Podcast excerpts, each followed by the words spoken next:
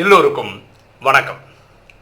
இன்னைக்கு ராஜயோக சீரீஸில் நம்ம பார்க்கக்கூடிய subject why are we attracted to human souls நாம் மனித ஆத்மாக்களால் ஆகர்ஷிக்கப்படுவது ஏன்? ரெண்டு நாளுக்கு முன்னாடி பரமாத்மா வாணியில் பியூட்டிஃபுல்லாக இதை ஒரு எக்ஸ்ப்ளனேஷன் கொடுத்துருக்கிறார். அதுதான் இந்த வீடியோவில் பார்க்க போகிறோம் இப்போ ராஜயோகத்தில் நம்ம என்ன பண்ணுறோன்னா நம்ம ஆத்மானு புரிந்து தந்தையாக சிவனை நினைவு செய்கிறோம். அதன்படி அறுபத்தி மூணு ஜென்மமாக பக்தியில் செய்த பாவங்களை எரிக்கிறோம். இதுதான் பண்ணுறோம் ஆனால் பரமாத்மாவை கனெக்ட் பண்ணுற நம்ம மனித ஆத்மாக்களாலையும் ஆகர்ஷிக்கப்படுறோம் சுப்ரீம் சோலை கனெக்ட் பண்ணால் கூட ஹியூமன் சோல்ஸால் ஆக்ர ஆகர்ஷிக்கப்படுறோம் சுப்ரீம் பீயிங்கை கனெக்ட் பண்ணால் கூட ஹியூமன் பீயிங்களால் ஆகர்ஷிக்கப்படுறோம் இங்கே சுப்ரீம் சோல் சுப்ரீம் பீயிங் பரமாத்மா எல்லா யாரை குறிக்குதுன்னா இறைவனை குறிக்குது. அவரை தான் நம்ம சிவன்னு சொல்கிறோம் உலகமே அவர் அல்லாஹ் ஜகோவா காடுன்னு சொல்லுது. இது ஏன் நடக்குது? இதுதான் ஒரு பியூட்டிஃபுல் எக்ஸ்பிளைன் பண்ணியிருக்காரு அமிர்த வேலையில் காலையில் நாலு நாலே முக்கால் டைமில் ஆத்மாவின் தந்தையாகிய பரமாத்மாவை நம்ம கனெக்ட் பண்ணும்போது நம்ம ஆத்மாவுக்கு அவ்வளோ சக்தி வந்து கிடைக்குது. சில ஆத்மாக்களுக்கு அவ்வளோ சக்தி ஏ- அவங்களுக்கு முழு நாளும் மனித ஆத்மாக்களால் ஆகர்ஷிக்கப்படுவதே கிடையாது. அவங்களுக்கு மட்டும் ஏன் அப்படி நடக்குதுன்னா அவங்க எல்லா உறவுகளிலும் இறைவனை தான் தேடுறாங்க. அப்படின்னா என்ன? நான் ஆத்மா அவர் பரமாத்மா.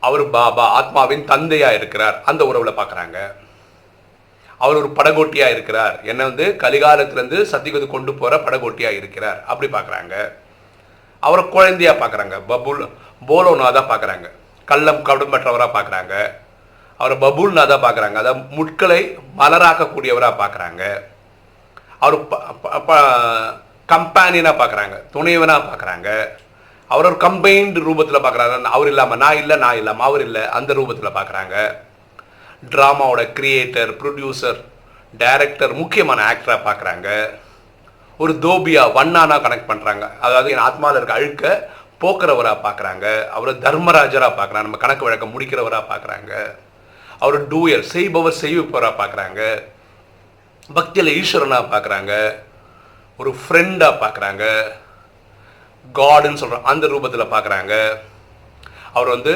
கிராண்ட்பா அதாவது தாத்தாவாக பார்க்குறாங்க அதாவது பிரம்மா நமக்கு அப்பாவாக இருந்த பிரம்மாவோட அப்பா சிவன் நம்மள தாத்தா. அப்படி பார்க்குறாங்க கார்டனராக பார்க்க கார்டனராக தோட்டக்காரனாக பார்க்குறாங்க நல்ல குணமுள்ள தேவதைகள்ன்ற தோட்டத்தை உருவாக்கக்கூடியவராக பார்க்குறாங்க அவரை வந்து லவ்வராக பார்க்குறாங்க காதலனா பார்க்குறாங்க அம்மாவாக பார்க்குறாங்க பதியத்தை பாவனை தூய்மை இல்லாதவங்களை தூய்மை ஆக்குறவரா அந்த ரிலேஷன்ஷிப்பில் பார்க்குறாங்க சத்குருவா பாருங்க உண்மையிலும் உண்மையான குரு நம்மளை வீட்டுக்கு கூட்டிகிட்டு போகிறவரா அவரை தான் பார்க்குறாங்க. சுப்ரீம் சர்ஜனாக பார்க்குறாங்க. சர்வசக்திவானா பார்க்குறாங்க. சகோதரன் சகோதரி மூத்த சகோதரன் மூத்த சகோதரி அந்த ரிலேஷன்ஷிப்பில் பார்க்குறாங்க. டீச்சராக பார்க்குறாங்க. இப்படி பல உறவுகளில் பரமாத்மா கனெக்ட் பண்ணுறாங்க அவங்க அதில் சாட்டிஸ்ஃபைடாகவும் இருக்காங்க. அவங்களுக்கு மனித உறவுகள் மேலே ஆக்ரஷிக்கவே ஏற்படுறதே கிடையாது. இது சில ஆத்மாக்களுக்கு நடக்குது. ஆனால் அப்படிதான் எல்லாருமே இருக்குமா? இல்லைல்ல. நமக்கு வந்து மனித ஆத்மாக்களோட ஆக்ரஷனம் வருது. அது ஏன் நடக்குது? அது பரமாத்மா என்ன சொல்றாருன்னா இந்த அமிர்த வேலையில் சக்தி வாங்கும் போது ஒரு ஒரு ஆத்மாவோட சக்தி அவ்வளோதான் அவங்க ஃபார் எக்ஸாம்பிள் சில பேர் நம்ம சொன்னவங்கெல்லாம் ஹண்ட்ரட் பர்சன்ட்டும் அப்படியே சக்தியை வாங்கிக்கிறாங்க. அந்த ஹண்ட்ரட் சக்தி அப்படியே இருக்குது அது மூணு நாளுக்கும் வருது. அவங்களால பூமியில் இருக்க ஆத்மாவில் ஆக்ரஷிக்க முடியல. ஆனால் சில பேரோட கெப்பாசிட்டி எப்படி இருக்குன்னா அந்த ஆத்மா வந்து ஒரு ஃபிஃப்டி பர்சன்ட் தான் பரமாத்மா கிட்ட சக்தி வாங்க முடியுது. ஃபிஃப்டி பர்சன்ட் வேக்கண்டாகவே இருக்கு. இந்த ஃபிஃப்டி பர்சன்ட் வேக்கண்டாக வேக்குவமாக இருக்க அந்த இடத்துல மாயை அதோட லீலைகளை செய்யுது. மாயை என்ன பண்ணும்? காமம் கோபம் அகங்காரம் பற்று பேராசின்னு சொல்லி அந்த இடத்த வந்து நிறைச்சிக்கும் ஓகேவா அப்போ காமம் கோபம் எப்படிலாம் யார் மூலமாக வர முடியும்? மனித ஆத்மாக்கள் மூலம் தான் வர முடியும். அப்போ இவங்க என்ன பண்ணிடுறாங்க? ஆட்டோமேட்டிக்காக இவங்களால் ஆகர்ஷிக்கப்படுறாங்க. இதுதான் விஷயம். மனிதர்களால் ஆகர்ஷிக்கப்படுறதுக்கான முக்கியமான காரணம்னு பரமாத்மா சொல்கிறார் ஆகர்ஷிக்காம இருக்கிறதுக்கு என்ன பண்ணணும்? அது நம்ம தானே கண்டுபிடிக்கணும். அதுக்கு ஒரு எக்ஸாம்பிள் சொல்கிறேன் பாருங்க. ஒருத்தர் ரொம்ப நார்மலாக இருக்காருன்னு வச்சுக்கோங்களேன். திடீர்னு அவருக்கு வந்து டயபெட்டிஸ் வந்துச்சுன்னு வச்சுக்கோங்க டாக்டர் கிட்ட போனான்னா டாக்டர் வந்து ஆரம்பத்தில் என்ன பண்ண ஒரு மில்லிகிராம் டேப்லெட் தராருன்னு வச்சுப்போமே ஒரு ஆறு மாதம் ஒரு வருஷம் கழிஞ்சு ஒழுங்காக சாப்பிட்டுட்டே தான் இருக்காருன்னு வச்சுக்கோங்க மருந்து. ஆனால் அப்போ போய் செக் பண்ணும்போது திருப்பி சுகர் இருக்கிறது வாய்ப்பு இருக்குது ஏன்னா இந்த ஒரு மில்லிகிராம் டேப்லெட் வேலைக்கு ஆகலை. அப்போ டாக்டர் செக் பண்ணிட்டு என்ன பண்ணுவார்? அந்த ஒரு மில்லிகிராம்ன்றது அஞ்சு மில்லிகிராமாக மாற்றி தருவார். அதுக்கப்புறம் சுகர் கட்டுப்படும். இதே தான் அப்போது நம்ம ஆத்மாவோட சக்தி படி நம்ம வாங்கிக்கிற சக்திக்கு நம்மளால் ஒரு வேளை ஒரு மதியானம் பன்னெண்டு மணி வரைக்கும் தான் இறைவனை மட்டுமே நினச்சிட்டு இருக்க முடியுது. இந்த ஆகர்ஷணம் இல்லாமல் இருக்க முடியுதுன்னா அதுக்கு மேலே ஆகர்ஷிக்கப்படுறோன்னா நம்ம சக்தி அவ்வளோதான் அதுக்கு நம்ம வருத்தப்படக்கூடாது. எப்படி இந்த மருந்தோட டோசேஜ் இன்க்ரீஸ் பண்ணுறோமோ அதே மாதிரி இந்த யோகாவோட டோசேஜ் இன்க்ரீஸ் பண்ணணும். இவ்வளோதான் விஷயமே. இவ்வளோ தான் அப்போது யோகா அதிகமாக பண்ணணும். அப்படின்னா என்ன அர்த்தம்னா ஆத்மாவில் லீக்கேஜ் இருக்குது இந்த லீக்கேஜை நம்ம ஃபிக்ஸ் பண்ணணும். லீக்கேஜை ஃபிக்ஸ் பண்ணுறதுக்கு ரெண்டு வழி. ஒன்று ஞானம். நிறைய படிக்கணும். அப்போது அது வழியாக நமக்கு நிறைய விஷயங்கள் புரிஞ்சுப்போம். நிறைய விஷயத்துக்கு ஆன்சர் என்ன? மண்மனா பவ தன்னை ஆத்மான்னு புரிஞ்சு தந்தையாக சிவனை நினைவு பண்ணும்போது நம்ம இந்த ஓட்டையெல்லாம் அடைச்சிடும் ஓட்டை அடைக்க அடைக்க அடைக்க என்னாகும்? நம்ம வாங்கி வச்ச சக்தி அவ்வளோ சீக்கிரம் லீக் ஆகாது. உடனே அடுத்த நாள் அமிர்த எவ்வளோ வரும் திருப்பி பரமாத்மாட்ட சக்தி வாங்கிக்கலாம். புரியுதுங்களா? ஸோ நிறைய பேருக்கு இன்றைக்கும் மனித ஆத்மாக்கள் மேலே அக்ரஷிக்கம் வர்றதுக்கு காரணம் அவங்க ஆத்மாவில் முழுமையாக அவங்களால அந்த எனர்ஜியை வாங்கிக்க முடியல.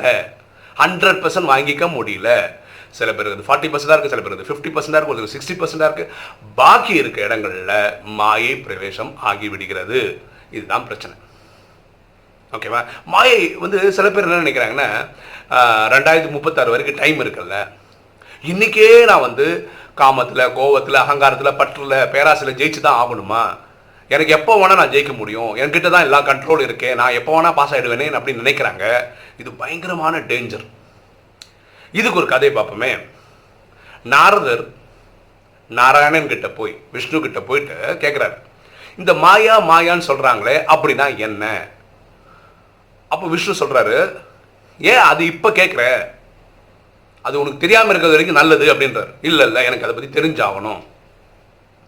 அப்போ விஷ்ணு சொல்கிறாரு ஒரு கிண்ணம் எடுத்துக்கோ. இந்த கிண்ணத்தில் போய் எடுத்துகிட்டு போயிட்டு அங்கே ஒரு பயங்கரமான ஒரு சன்னியாசி இருக்கார். ரொம்ப பல வருஷமாக தபஸ் பண்ணுற ஒரு சன்னியாசி இருக்கிறார். அவரோட குடிசையில் போயிட்டு கொஞ்சம் எண்ணெய் வாங்கிட்டு வான்னு அனுப்புகிறார் அவர் அந்த சொன்னது விஷ்ணு இல்லையா? அதனால் ஒன்றுமே பண்ண எடுத்துகிட்டு போகிறாரு அந்த வீடு கதவு தட்டுறாரு. திறக்கிறது வந்து அவருடைய மனைவி தான் திறக்கிறாங்க. அவர் ரொம்ப அழகாக இருக்காங்க. நாரதர் உங்களுக்கு தெரியும் பிரம்மச்சாரி. ஆனால் ஒரு செகண்டு அவருக்கு என்ன எண்ணம் வருதுன்னா இந்த பொண்ணை கல்யாணம் பண்ணியிருந்து வாழ்ந்திருக்கலாமே. நம்ம பிரம்மச்சரியம் இல்லாமல் இருந்திருக்கலாம். ஆனால் அடுத்த செகண்டே இவருக்கு என்ன தோணுதுன்னா நம்ம பிரம்மச்சாரி நமக்கு இந்த மாதிரி எண்ணங்கள் வரக்கூடாது. நான் தப்பு பண்ணிட்டேன்னு சொல்லிட்டு எண்ணெயை வாங்குறாரு கிளம்புறாரு. கிளம்பி வரும்போது அந்த அந்த சன்னியாசி வர்றார் நாரதரை பார்த்துட்டு வணங்குறாரு நாரதர் அவரை வணங்குறாரு எல்லாம் நடக்குது. அந்த சாது ஒரு செகண்டை கனெக்ட் பண்ணுறாரு நீ வந்த வரவு அப்போ அந்த செகண்டுக்கு நாரதருக்கு வந்து இவர் மனைவி மேலே ஆசை வந்தது கண்டுபிடிச்சிடுறாரு. அப்போது அவர் என்ன சபிக்கிறாருன்னா நீ குடும்பம் நடத்தி ஆகணும் உனக்கு ஆசை வந்துச்சு அப்படின்னு சா சாபம் பண்ணுறாரு உடனே நாரதரும் அந்த அம்மாவும் கல்யாணம் பண்ணிக்கிறாங்க. கொஞ்சம் வருஷத்துல ஒரு குழந்தை பிறகுது அதுக்கப்புறம் ரெண்டு மூணு வருஷத்துக்கு அப்புறம் இனி ஒரு பையன் பிறகுறான் இப்போ நாரதர் நாரதர் மனைவி ரெண்டு குழந்தைகள். திடீர்னு ஒரு நாள் பயங்கர வெள்ளம் அடிக்குது. வெள்ளம் அடிக்கணும் குடிசெல்லாம் அடிச்சுன்னு போகுது. அப்போ நாரதர் தன்னை காப்பாற்றிக்கிறதுக்காக ஒரு மரத்தை பிடிச்சி இப்படி கட்டி பிடிச்சிக்கிறாரு. அவர் அவர் மனைவி கட்டி பிடிச்சிக்கிறாங்க. அந்த மனைவியை பெரிய பையன் கட்டி பிடிச்சிக்கிறான். பெரிய பையனுக்கு பின்னாடி சின்ன குழந்தை கையை பிடிச்சி கட்டி பிடிச்சி. அடிக்கிற வெள்ளத்தில் சின்ன பையன் அடிச்சுட்டு போயிடுது. ஒரு ஓன அழறாரு பின்னாடி பையன் அடிச்சுட்டு போகிறான் அப்போ மனைவி அடிச்சுட்டு போகிறான் இப்போ இப்போ நாரதரே அந்த வள்ளத்தில் த தவிச்சுன்னு போகிறார் அடிச்சுட்டு போயிடுறார் அப்போ நாராயணான்னு கத்துறாரு பாருங்க. அப்போ தான் அவர் நினைவுக்கே வருது இது எல்லாம் கனவுன்னு அவர் நேராக அந்த கிண்ணத்தை எடுத்து நேராக விஷ்ணுகிட்ட வர்றாரு. கையெடுத்து கும்பிட்றாரு. எனக்கு மாயோட விளக்க நான் வாழ்க்கையிலே கேட்க மாட்டேன் அவங்களுக்கு. மாயனா என்னன்றத ஒரு ஒரு five seconds but ten seconds நான் புரிஞ்சுக்கிட்டேன். மாயை அவ்வளோ பவர்ஃபுல்ங்க ஒரு எக்ஸாம்பிள் சொல்கிறேன் பாருங்களேன். இதெல்லாம் நீங்களும் பார்த்துருப்பீங்க. சில பேர் இந்த பாம்பு பிடிக்கிறது அவங்க தொழிலாகவே இருக்கும். ரொம்ப ரிஸ்க்கான தொழில். நிறைய வாட்டி அவங்க தப்பிச்சிருப்பாங்க. சில டைம் அவங்க இறப்பே இந்த பாம்புனால தான் இருக்கும் நீங்கள் டிவியில் கூட பார்த்துருக்க நேஷனல் ஜாகிரபி ஒருத்தர் வந்து முதலையை வச்சு நிறைய டாக்குமெண்ட் எடுத்திருக்காரு. அவர் இறந்தது முதலையால் தான். நீங்களும் பார்த்துருப்பீங்க நிறைய பேர் ஆயுதங்கள் எடுத்து போராடுறவங்கள பார்த்துருப்பீங்க. அவங்களோட முடிவுகள்லாம் ஆயுதத்தாலே நடந்திருக்கு. இந்த பூமியில் பயங்கர டேஞ்சரே மாயை தான் காமம் கோபம் அகங்காரம் பற்று பேராசை தான். நம்ம இப்படி நினைக்கக்கூடாது இந்த இந்த அஞ்சும் வச்சுக்கிட்டு கூட என்னைக்கு வேணால் நான் தேவதை ஆகிட முடியும் நான் நூற்றுக்கு நூறு பாஸ் ஆகிட முடியும் ஒன்பது லட்சத்தில் வர முடியும் கிடையவே கிடையாது. என்னைக்கு மாயை நம்மளை காலி பண்ணணும்னு நமக்கு தெரியவே தெரியாது. ஞாபகம் வச்சுக்கோங்க. ரொம்ப பரமாத்மாவே வானிலை சொல்கிறாரு இந்த அஞ்சு விகாரத்தில் நாலு விகாரத்தில் நூற்றுக்கு நூறு பாஸ் ஆகி ஒரு விகாரத்தில் தொண்ணூற்றொம்போது பாஸ் ஆனால் அந்த ஒரு பர்சன்ட் போதும் மாயை உள்ளே வந்து பாக்கி ஹண்ட்ரடையும் ஜீரோ ஆக்குறதுக்குன்றார். அவ்வளோ பவர்ஃபுல் மாயை. இதை புரிஞ்சுக்கிட்டா நல்லது. அப்போ இதுக்கு நம்ம ஒர்க் பண்ணணும். நம்ம மனித ஆத்மாக்களால் ஆகர்ஷிக்கப்படும் போது நமக்கு துக்கம் தான் வருது. பாருங்களேன் நம்ம ட்ராமா இவ்வளோதாங்க நம்ம ஆத்மாவாக சாந்தி தாமத்தில் இருந்தோம். இந்த பூமியில் வந்தோம்.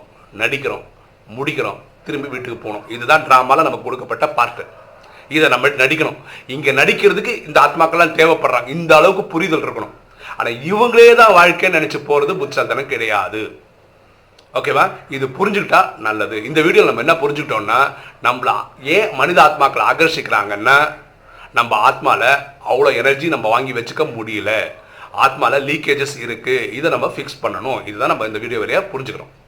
ஓகே இன்னைக்கு வீடியோ உங்களுக்கு பிடிச்சிருக்கும்னு நினைக்கிறேன். பிடிச்சிருக்கோம் லைக் பண்ணுங்கள் சப்ஸ்கிரைப் பண்ணுங்க ஃப்ரெண்ட்ஸ்க்கு சொல்லுங்க ஷேர் பண்ணுங்கள் கமெண்ட்ஸ் போடுங்க. தேங்க்யூ